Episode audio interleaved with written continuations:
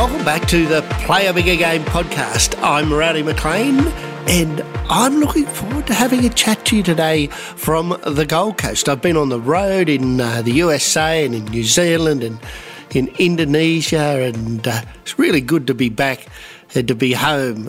And uh, I'm really enjoying reading the feedback that I'm getting from you guys. There's a uh, great tip that I got from Debbie, who was telling me that she listens to the podcast every Monday morning. She walks for thirty minutes, fifteen minutes on the way out. She listens to the podcast, fifteen minutes on the way back. She thinks about how she's going to apply it. And then the first thing she does on Monday is put a note in a diary about what action she's going to take on the back of the Play A Bigger Game podcast. I think it's a great idea. I would uh, love to hear your ideas. I'm going to send you out a book, Deb, so that'll be in the mail soon. If, uh, if you've got an idea or would like to tell me how you're putting this Play A Bigger Game stuff to work, then send me an email at podcast at rowdy mclean dot com and I'll get back to you. And so today I wanted to talk to you about the traffic lights of life. So, you know, in all of those wonderful countries that I've been in over the last four weeks, they've all got traffic lights, and traffic lights control the flow of things. And I was thinking about how we have these traffic lights of life. And so we go down the road or along the journey of getting to where we want to be and doing what we want to do. And every now and again we come up against the traffic lights. Now, the thing about traffic lights is when they're red, you know exactly what to do. Put your foot on the brake. When they're green, you know exactly what to do. Put your foot on the accelerator. And if you get those mixed up, it can cause heaps of problems. If the light's green and you got your foot on the brake, you end up in a whole heap of trouble. If the light's red and you put your foot on the accelerator, you probably end up in a lot more trouble. But I think the most important colour when it comes to the traffic lights of life is the amber one. Because the amber light is where you need to make a decision. You need to think about, do you put your foot on the accelerator? Or do you put your foot on the brake? And I think too many of us spend way too much time sitting in the intersection when the when the amber light's on, wondering about what we should do, where we should go, what's the right decision. And no decision is worse than making a decision, because if you don't hit the brake and you don't hit the accelerator, you just drift slowly through the intersection. There's a good chance you're going to get cleaned up.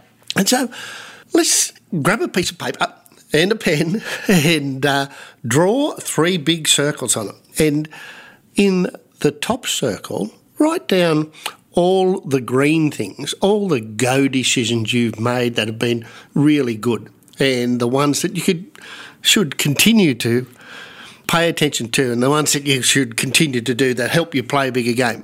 And then in the bottom circle, put all those red decisions, all those things that you absolutely categorically have to stop doing or have stopped doing. And then in the middle circle, let's let's group all of those things together where you're a little bit wishy-washy. You don't know what you're going to do. You don't know how you're going to act. You don't know how you're going to behave.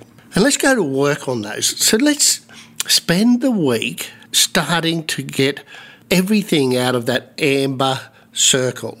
So make a decision to stop or make a decision to go.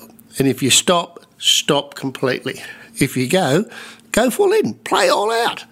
And uh, I think the other thing is, uh, and I'm loving this analogy of the traffic lights, because I think if you go on a journey, you don't come across just one set of traffic lights, you come across lots of sets of traffic lights. And so you're constantly making a decision to stop or to go, or sometimes you hit when the amber light's there and you have to make your own decisions. And I think that happens, you know, when we're trying to achieve things, right? When we're trying to play a much bigger game, we might get through the first set of traffic lights okay, and then we come to the next set of traffic lights and we get a bit stuck, you know. And so let's sort out where are the where are the places where it's really clear that you stop on that journey, that you you know, get you lose your way, that you don't get done what you need to get done, and where where are the go systems? It's sounding a little bit vague, so let me uh, give you some examples. So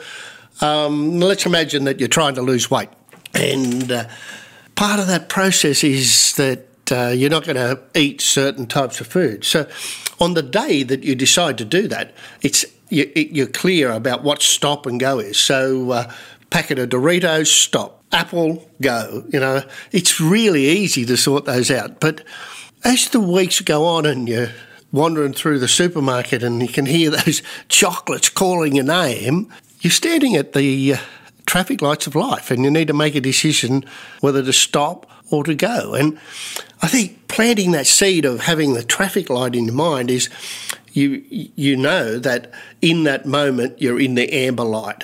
And if you stop, you don't pick up the chocolates, then you'll be pretty safe. Or if you go and pick the chocolates up, you're probably going to undo everything good that you've been trying to do. So I'll give you another example. Perhaps uh, you're thinking of running a marathon, right? And so uh, you start to do those early runs and you wake up in the morning and it's really easy to see the green light to go. But then you have a cold snap, one of those cold, wintry mornings, and it's a, bit, a little bit drizzly and the traffic lights are on, right? So you're going, oh, I don't know that I really want to go. It's uh, it's cold and it's yuck, and, uh, and there's another traffic light moment. So you can stop in bed, snuggle down, go back to sleep, but you're not going to achieve your goal. Or you can go, put your foot in the shoes, put a rain jacket on and get out and do what you've promised yourself you'll do. And so I love the idea of the traffic lights of life. It works for me. And, you know, I've been doing this Play A Bigger Game stuff for decades. And I love the idea that I'm always finding something new, some seed to plant that will help me play a bigger game. And this traffic light system is something that's just stuck in my brain at the moment. And uh, it's working for me. So I thought I'd share it with you and see if you can apply it to your Play Bigger Game, to the things that you want to achieve, be, do, and have more of, and see if it might just be the thing that gets you across the line. So that's the tip for this week. What do you do when you arrive at the traffic lights of life when you're trying to play a bigger game? If you'd like to give me some feedback, send an email to podcast at rowdy mclean dot com. Get across to the website, rowdy mclean dot com, and check out what's there, and subscribe, share the podcast with your friends. I'd love to hear more from everybody. I'm enjoying the process. I'm loving your feedback. I hope that this week you use the traffic lights of life to help you play a bigger game.